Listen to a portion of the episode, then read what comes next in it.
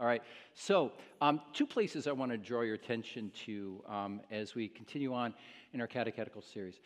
Um, always reminded that these afternoons that we have together I, I, um, are really, really important. I hope you'd agree because, you know, in the, in the morning we go through, um, you know, sometimes we go through books together, we go through a series together, and and sometimes they're just free text, some things that apply to our lives. And then in the afternoon, we kind of focus on the fundamentals of our faith. It's very, very important, you know, because the Bible says that. Um, that we are to grow in the grace and the knowledge of Jesus Christ. And, and there's actually, if I can add this one other thing, there's kind of a danger, actually, if you don't do what we're doing in the afternoon service. And that's why I try to encourage uh, members that when I talk to them uh, at Pathway to to come back to the second service is important because it can there, there's something that easily happens in the christian life and there's a warning in the book of hebrews if i can get this text right where the author says um, he says for although by this time you ought to be teachers you are again uh, in need of someone to teach you the elementary principles of the oracles of god. You have come to need m- milk and not meat. Meat is for the mature um, and milk is for the immature, but meat is for the mature who have their senses trained to discern between good and evil.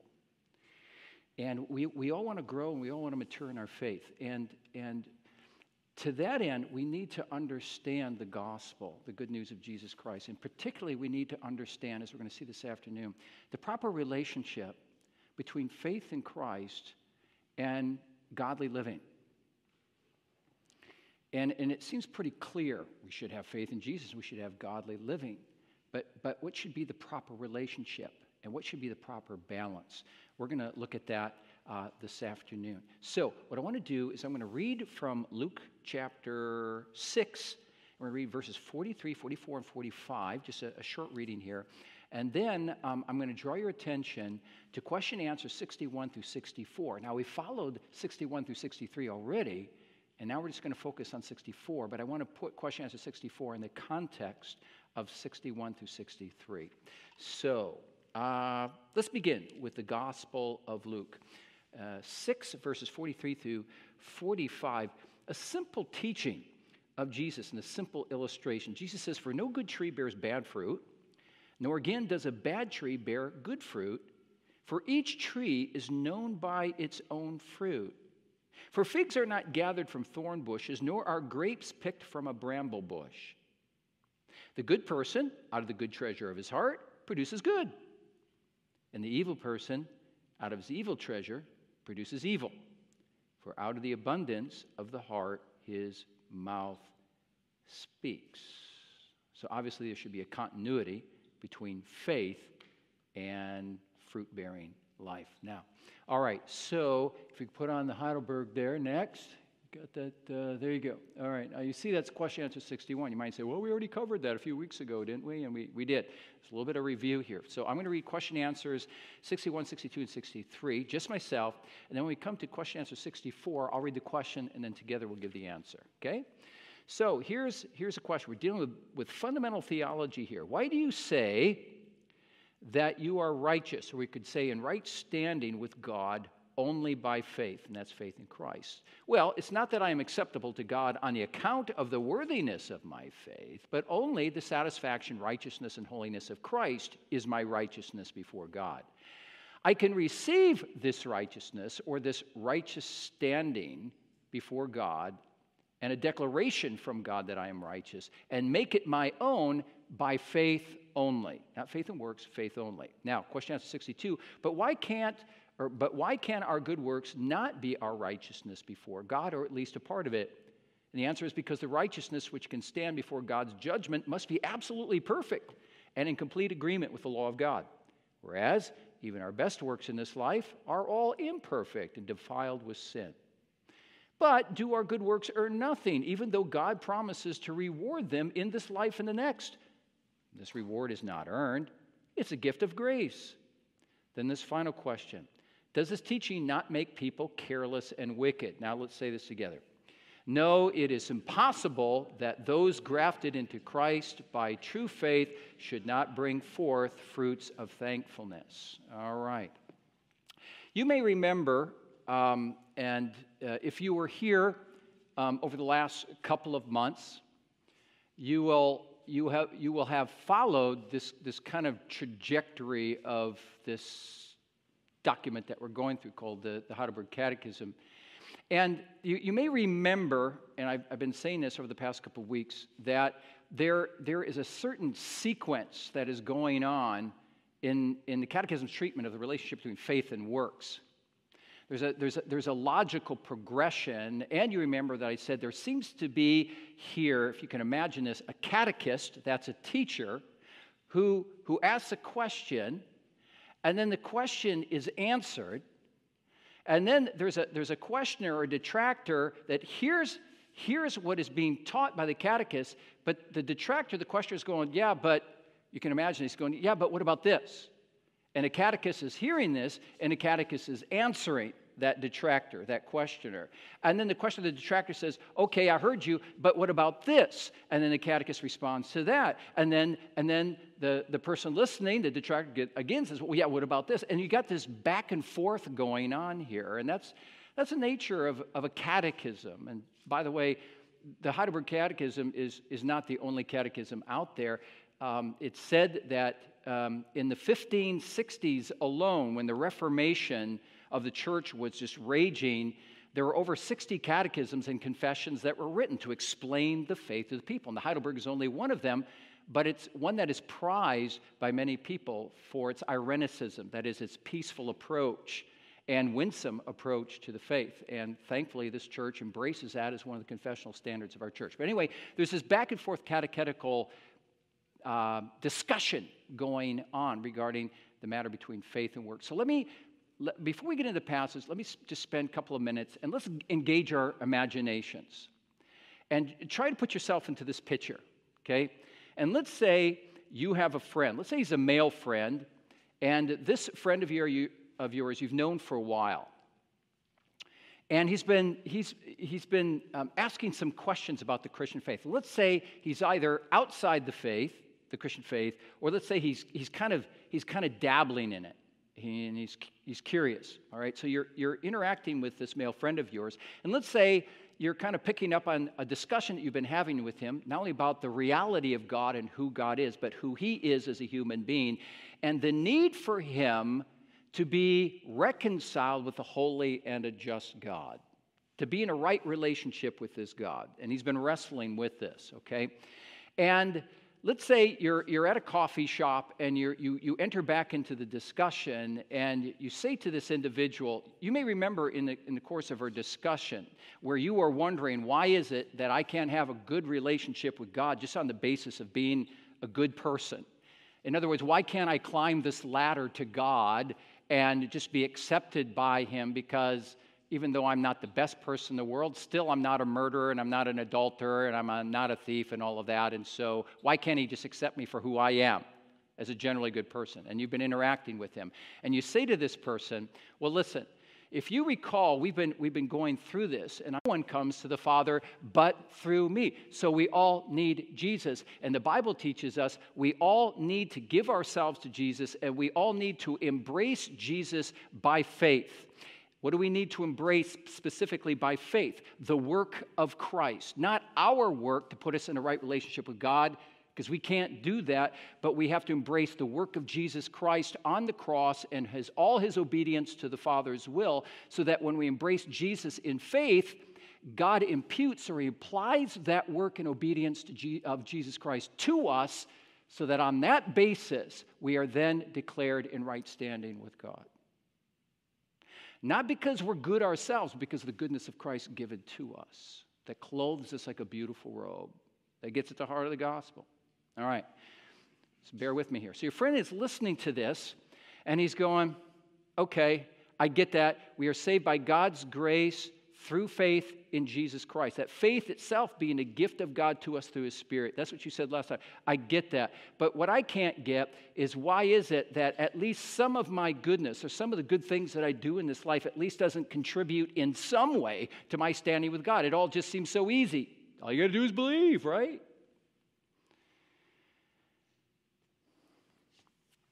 So, why is it that some of the good that I do can't merit favor with God? What's going to be your response to your friend? Will you say to your friend, well, the thing is, is, is the reason why you can't work your way to God, you can't climb that ladder to God on the basis of your so-called good deeds, is because honestly, your good deeds can't measure up to the standard of God. And your friend says, Well, what, what standard is that? And you say, Standard of perfection. God requires perfection. See, you say to your friend, God doesn't grade on a curve, He demands perfection. That's a perfection that you can't give. You can't supply a quantity and quality of works to merit the favor of God. That puts you in a bad position. That's why you need Jesus. And your friend listens to this, and then he says to you, Yeah, but re- remember you told me to read the Bible and start reading the Bible? So I started reading my Bible, and as I was reading my Bible, I, I read about rewards. That, that in the end, that for those who follow Jesus, and, and live their life for Jesus, God is actually, in the end, He's going to reward them. That's what the Bible says. It talks about rewards all the time. And you say to your friend, well, it's true that God does reward the lives that we live on this earth, which is an expression of our faith, but, but, but He doesn't do it because our good deeds are so meritorious and they meet His standard. The reason why He rewards our good works is because He's a gracious God. And it, it, it, it, it pleases Him to do that. Not because He has to, but just because He wants to. He's a gracious God. Hmm. So, one final thing your friend starts to think about this and he says, okay, so again, we're saved by God's grace through faith in Jesus Christ and not our work, because our works cannot measure up to the standard of God. So, huh, well, I guess I can go live my life the, the way I want to live my life. And he puts it kind of crassly. I guess I can live like hell because you know what? I'm going to heaven anyway, right? Because I'm saved by faith, not by what I do.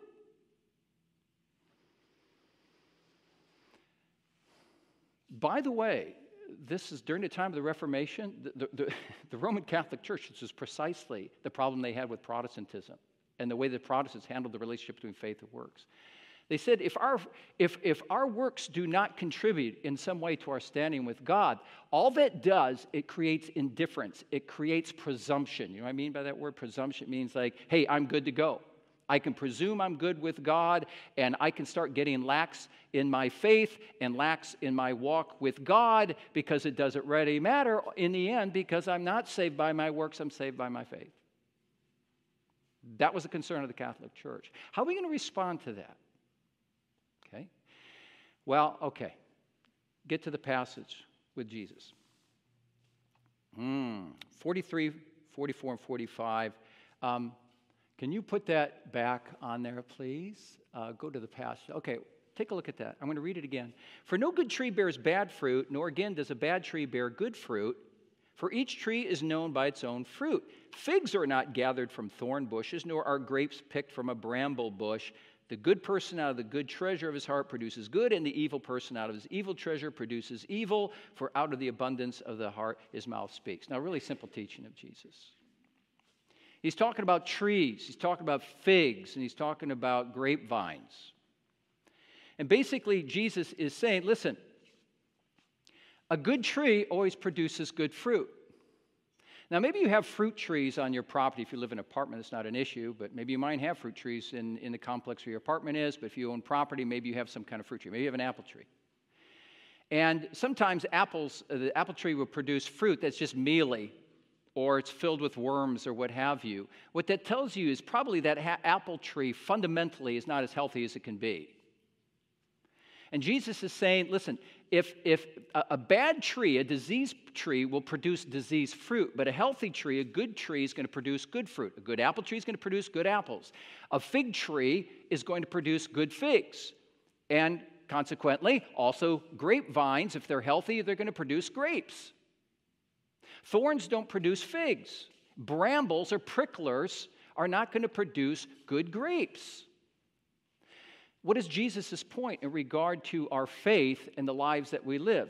What Jesus is basically stating here, and what the Bible states elsewhere, and what the Catechism really underscores, is that if you have faith in Jesus, if you are a Christian and you have genuine faith in Jesus, there is going to be, how shall I put it, um, a, a, a natural spillover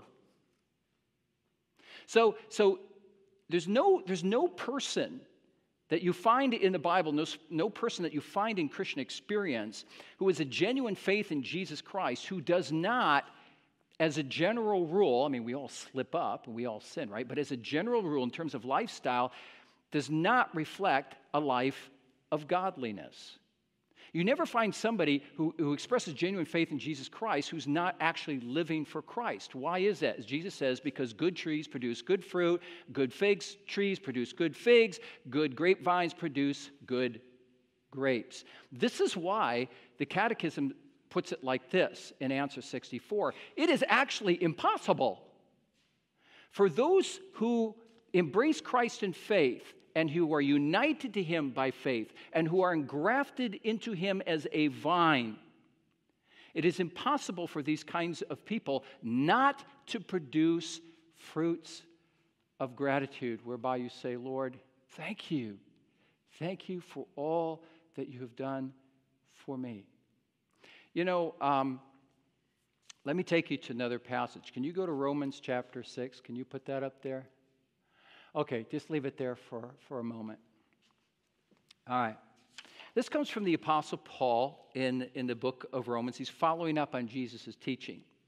And he asks this question What should we say? Shall we sin so that grace may abound? Now, elsewhere in, in the Bible, in the book of Romans, actually, it says, um, Where sin abounds, grace abounds all the more. Well, logically speaking, somebody could say, well, if it's true that where sin abounds, grace abounds all the more, well, why don't I just keep sinning so that more and more grace may come to me? And our natural response to that is like, that's silly. Doesn't make any sense. And it's exactly what the Apostle Paul is saying. He says, by no means shall we sin so that grace may abound. How can we who died to sin still live in it? If you say you have died to sin and you found your new life in Christ, why would you want to live in sin anymore? You don't want to do that. You want to be pleasing to Him. Do you not know that all who have been baptized into Christ Jesus have been baptized into His death? We were buried, therefore, with him by baptism into death, in order that as Christ was raised from the dead, we too might walk in newness of life. So here's basically what Romans 6 is saying. When you are a Christian, and let's say when, when people who are not raised in the Christian faith by the grace of God express faith in Jesus Christ and submit their lives to Him, you then, through faith, become united to Christ. You become one with Him. You become one in His crucifixion, in His death, in His burial, and in His resurrection. So that means that that when you come to Christ by faith, united to Him by faith, you have, you have crucified that old life in you, you have put it to death, you have buried it, but more than that, positively, you have come to new life in Jesus Christ. So there is no one who has united himself or herself to Christ by faith and have died to their old ways, who do not necessarily then also come to life and start living that life of godliness before Christ. Now, again, do we do that perfectly? No. But fundamentally, that's what we're committed to. Again, there is, I want to underscore this, is no one who comes to faith in Jesus Christ who in his heart says, you know, I'm just not, I'm just not interested in, in doing the hard work and walking with him. Everyone who's truly converted wants to serve the Lord out of just a heart of gratitude and out of love. There's that, as I said before, there's that natural spillover. Let me give you two examples of that one from the Bible and one from uh, personal experience. Can you get the next passage? Okay. So, you remember the Apostle Paul was pastoring a church in Corinth, Greece. Corinth was a lot like our culture, just a highly uh, commercialized and highly sexualized culture. And you had a number of people, citizens of Corinth, who had come under the sway of the gospel, the good news of Jesus, and they were converted by it. And they died to themselves, basically, and they gave their life to Christ. The problem is they, they kind of, as they say, you can take the boy off the farm, but you can't take the farm out of the boy. It doesn't happen overnight, and they carried some of their sins. Nonetheless, Paul considered them as Christians who have fundamentally died to those old ways. They just carried some of the vestiges of that with them into the church. And so Paul's ministering to them, and then he goes on to say this Do you not know that the unrighteous will not inherit the kingdom of God? He's warning them about, about falling into old ways and practicing their old habits.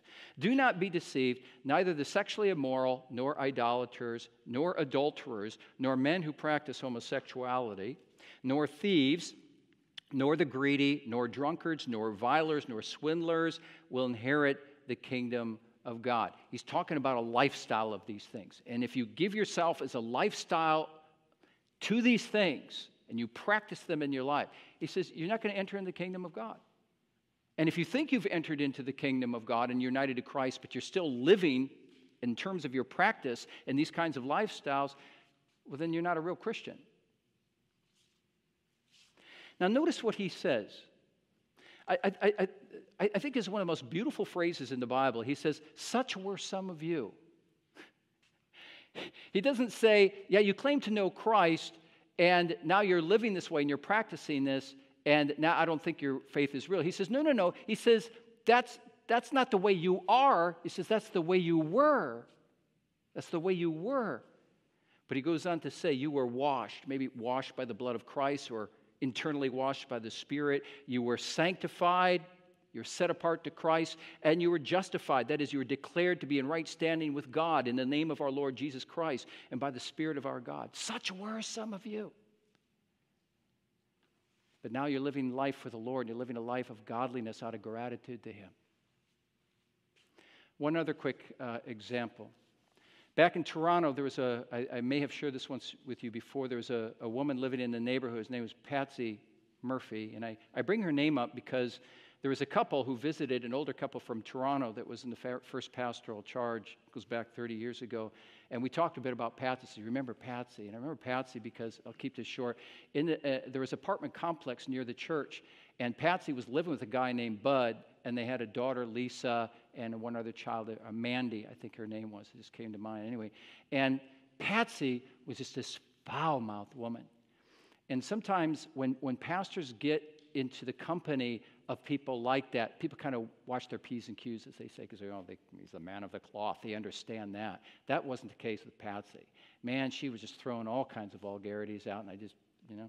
And so we just kept talking. To make a long story short, we started studying the Bible together. He, her, and her and her live-in husband, well, it wasn't even a husband. This guy that she was living, started studying the Bible together. And I noticed. Here's the thing. After about a month, all of a sudden her mouth changed and she wasn't throwing out vulgarities at all.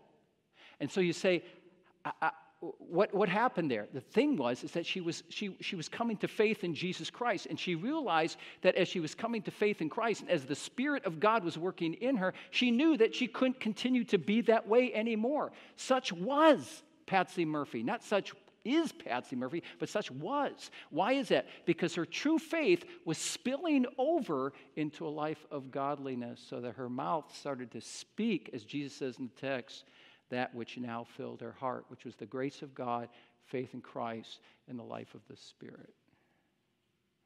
By the way, this, this couple who we had over last week said, and you know Lisa, she said, Lisa went on to, oh, well, I, I'm, she, she did some things. And she said, but now, now she's a Christian. She's going to a local alliance church in, in Toronto. And she's, she's now walking with the Lord. And, and Lisa said, she called Mary and says, Mary, I'm a, I'm, a, I'm a Christian now. I'm a Christian. See, my, the point is, is that true faith always spills over into a life of godliness. Always. So, true faith always produces good fruit in a changed life. And if it doesn't, and this is where we need to search our own hearts, if, if it doesn't produce a life change within us and a commitment to godliness, then we have to ask ourselves the question okay, then what really is the substance of my faith? Is there substance there? What, what, what's really the makeup of my faith? Or maybe even more fundamentally, do I actually possess true faith? Do I actually possess genuine faith? You know, um, the, the Apostle Peter says, make your calling and election sure. Don't presume, just make your calling and election sure. The Apostle Paul says, test yourself to see that you are in the faith. Um, elsewhere in um, James puts it like this. He says, Well, we know this verse well, don't we? Faith without what is dead? Faith without works is dead. True faith and works, true faith and godly living go hand in hand. And if they don't, and if we find ourselves slip sliding away, then the question is not only what are we to do about it, but what, what, is, what is genuine faith? What does that genuine faith in our lives actually look like? What should it look like? And um, I can think of no better passage to go at this point than 2 Peter. Can you give the last um, text up there? All right. Here's where we read. Because Peter is, he, Peter is anticipating this very question. He says this For this very reason, make every effort to supplement your faith with virtue. Some translations have it moral excellence. And virtue, knowledge. And knowledge, self control. And self control, steadfastness. And steadfastness, godliness. And godliness, brotherly affection. And here's the most important one and brotherly affection, love. Now, he says if you possess these qualities, if they're yours, but also this if they are growing in you, they keep you from being ineffective or unfruitful in the knowledge of our Lord Jesus Christ. Therefore, brothers, be all the more diligent to make your calling and election sure. For if you practice these qualities, you'll never fall. Now, be careful here because you look at this, and these are really basic qualities, right? Virtue, knowledge, self control, steadfastness, godliness, brotherly affection, and love, you know. And, and uh, sometimes, you know, um, this, this almost looks too basic to us. Almost looks too basic.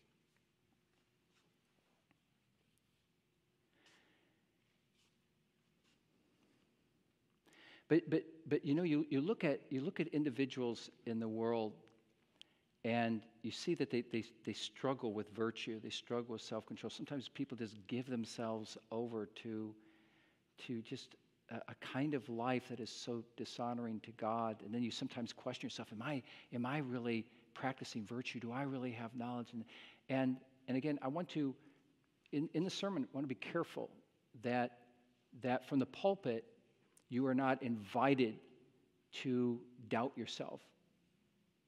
Because none of us, none of us carries what Peter's talking about here. None of us does this perfectly. We, we, we kind of, like I oftentimes say, we, we take two steps forward and we step back, two steps forward, one step back, and all that. And the, the question is in the midst of our stumblings in life, what do you do in the midst of those stumblings? Do you beat yourself up?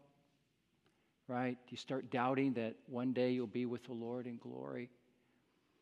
You take a look at all those people in the Bible who stumbled over themselves. You think of King David, or you think of Peter, or you think of others in the Bible. The, the, the, the thing that they did is they repented. They, they, they, they wanted to live right before the Lord, and they cried out to Him. The Lord supplied them exactly what they needed.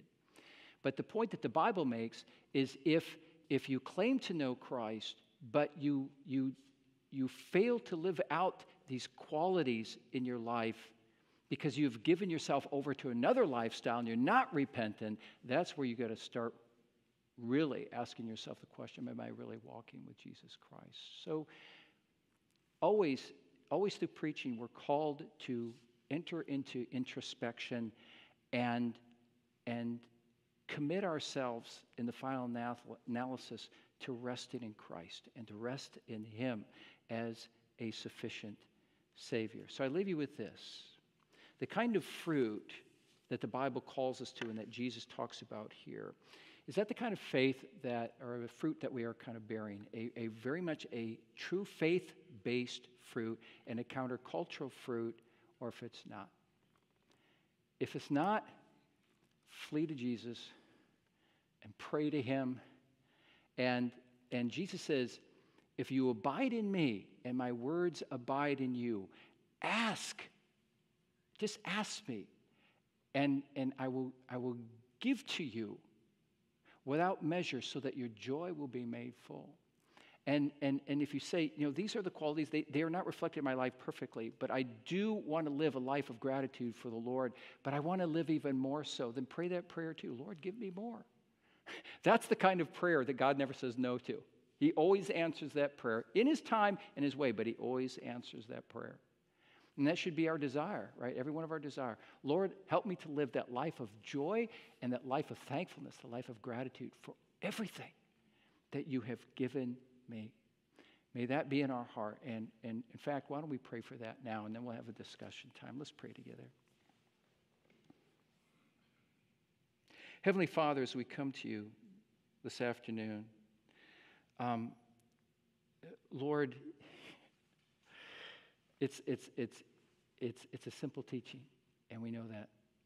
Faith always results in fruit.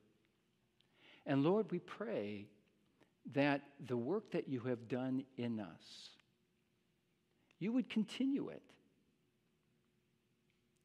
to the day of Jesus Christ, to the day that he returns, that you would work in us a desire out of a spirit of gratitude and joy to render our lives to you as a living sacrifice.